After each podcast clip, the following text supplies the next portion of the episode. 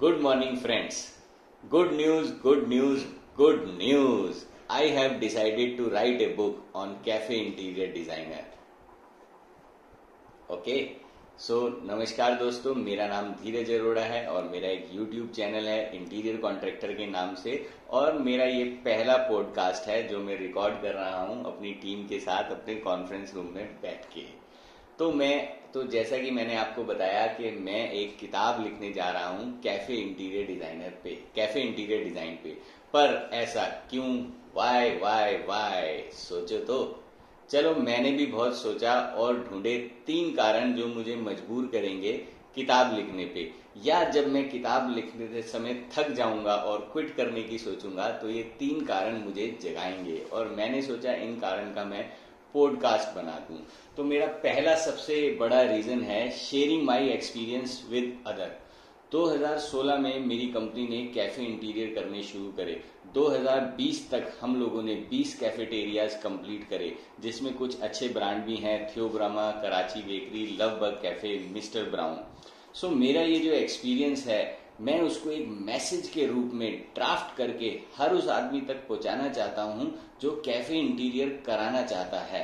ऐसा करने से मैं लॉ ऑफ़ सर्विस को फॉलो करूँगा। यस माय डियर फ्रेंड आप लॉ ऑफ़ सर्विस के बारे में जानते हैं। चलिए, अगर आप जानते भी हैं तो मैं थोड़ा सा बता देता हूँ।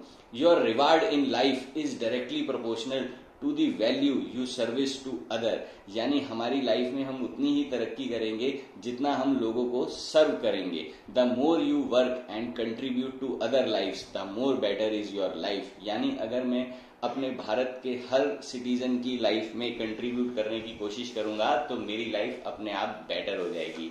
तो ये था मेरा पहला कारण किताब लिखने का।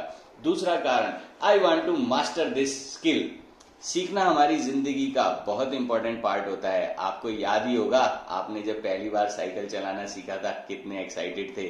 फ़र्स्ट टाइम बाइक चलाई थी, क्या फील आई थी। और अब कार सीख रहे हो तो कितने एक्साइटेड रहते हो। तो मेरे लिए भी ये एक नया स्किल है राइटिंग को सीखना और उसका मास्टर बनना। तो मैं भी बड़ा एक्साइटेड हूँ इस न्यू स्किल को सीखने के लिए और अपनी लाइफ को अपग्रेड करने के लिए। ये था मेरा दूसरा कारण। अब मेरा तीसरा कारण name, fame and money money money. क्योंकि मैं लोगों तक अपने मैसेज को पहुंचाऊँगा और मेरा एक्सपीरियंस अगर उनके लिए वैल्यू क्रिएट करेगा, वो मेरी किताब को पढ़ के अगर अपने कैफ़े का अच्छा डिज़ाइन बना पाएँगे तो एज ए रिटर्न गिफ्ट मुझे मिलेगा नेम, फेम एंड मनी। तो चलिए दोस्तों, मैं शुरू कर रहा हूँ अपने इस नए मिशन को, अपनी इस किताब लिखने के सफ़र को, और इसकी अपडेट मैं समय समय पर आपसे देता रहूँगा और आप लोगों से सपोर्ट भी चाहूँगा। जय हिंद। गुड मॉर्निंग फ्रेंड्स तो ये मेरा आज का दूसरा पॉडकास्ट है और थोड़ा सा कंटेंट मैंने अपनी किताब के लिए और बनाया है। तो आज मैं आपसे शेयर करूँगा कैफ़े और डिज़ाइन के बारे में, यानी कैफ़े डिज़ाइन के बारे में। तो चलिए पहले समझते हैं कि कैफ़े क्या होता है। Cafe is a small eating and drinking establishment जहाँ पे लोग बैठ के कॉफ़ी पी सकें।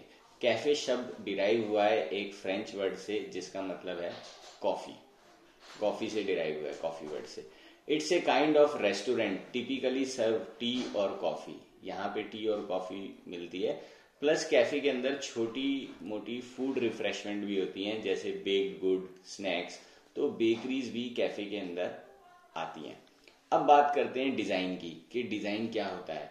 A design is a plan और specification for construction of an object और प्लेस यानी किसी भी चीज़ को जब हम प्लान करते हैं, उसकी स्पेसिफिकेशन को निर्धारित करते हैं और उसे बनाते हैं, चाहे वो कोई ऑब्जेक्ट हो या कोई जगह हो तो उसको बोलते हैं डिज़ाइन अब मेरी किताब में क्या होने वाला है कि मैं कैफ़े और डिज़ाइन शब्द को जोड़ने वाला हूँ। ऐसा मैं क्यों करने वाला हूँ? ये एक रहस्य है जो मैं आपको अगले पॉडकास्ट में बताऊँगा। तो चलिए अब समझते हैं कैफ़े को डिज़ाइन करना क्यों ज़रूरी है। अरे रुको भाई, पहले ये भी देख लेते हैं कि कैफ़े में लोग करने क्या जाते हैं। तो पहला, लोग अपने दोस्तों के साथ हैंग आउट करने जाते हैं।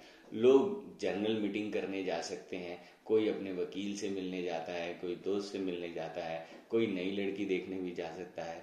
कोई कोई स्पेशल मीटिंग करते हैं। कुछ लोग किताब पढ़ने के लिए कैफ़े जाते हैं। कुछ लोग किताब लिखने के लिए कैफ़े जाते हैं और कुछ कुछ नहीं करने जाते, सिर्फ़ कॉफ़ी पीने जाते हैं। तो हमें इस, हमें कैफ़े को इस मद्देनजर में डिज़ाइन रख करना चाहिए कि हम लोगों की ये रिक्वायरमेंट को मीट कर पाए। हमारे कैफ़े का डिज़ाइन इस तरीके से होना चाहिए कि जब वहाँ कोई अपने दोस्तों के साथ इंजॉय करने आया है तो उसे एक प्रिवेसी भी मिले। ठीक है? और साथ ही साथ हमें इस बात का ध्यान रखा जाए कि एक अच्छा म्यूज़िक भी वहाँ पे हो। जब कोई किताब लिखने है तो उसे एक एकांत का माहौल भी उस कैफ़े में दिया जाए। और सिर्फ़ कोई कॉफ़ी पीने आया है तो वो स्पेस उसे अट्रैक्ट करे और उसके कॉफ़ी पीने के लम्हे को मज़ेदार बना दे।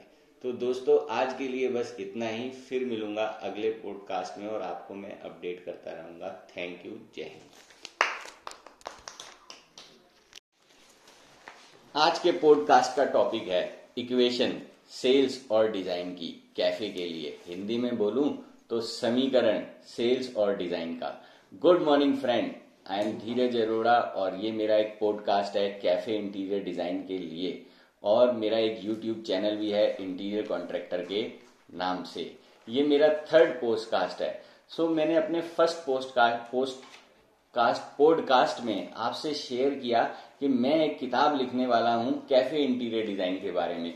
और ये भी बताया कि मैं ये किताब क्यों लिखने वाला हूँ।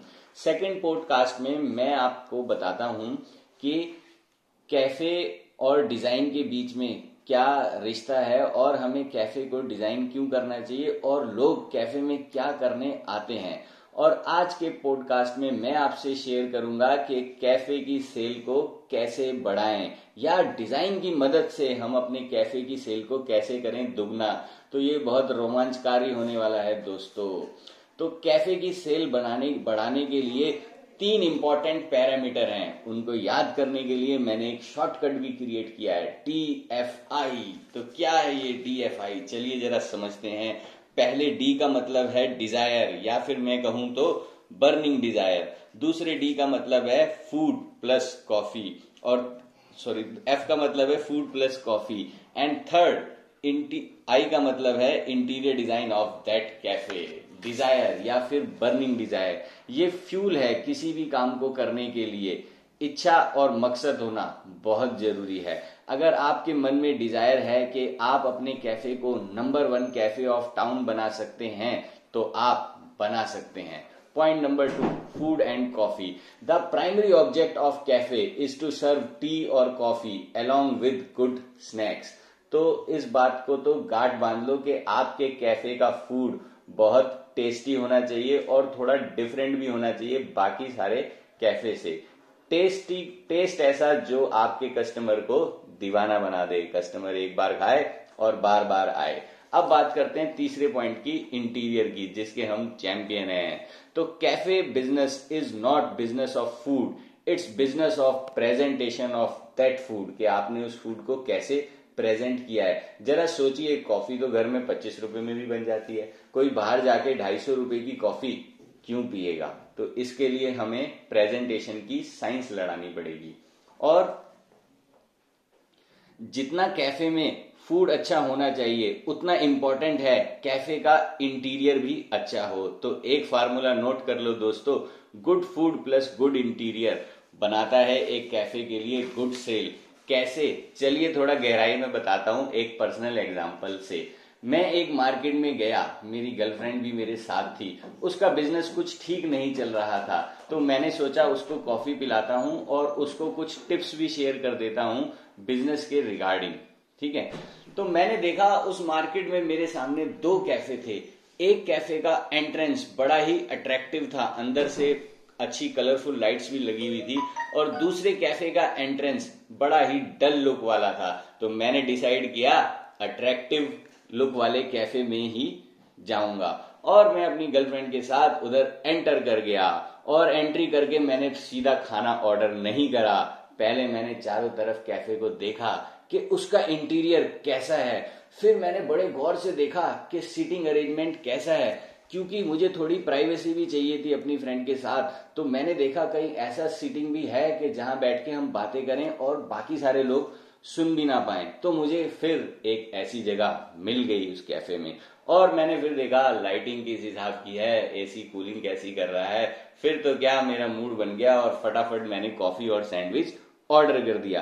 तो देखा आपने जितना इंपॉर्टेंट फ़ूड का टेस्टी होना है, उतना कैफ़े का इंटीरियर होना भी इंपॉर्टेंट है। अगर उस कैफ़े का इंटीरियर अच्छा नहीं होता तो मैं वहाँ जाता ही नहीं। मुझे इंटीरियर अच्छा लगा, तभी मैं उस कैफ़े में गया और फ़ूड ऑर्डर किया।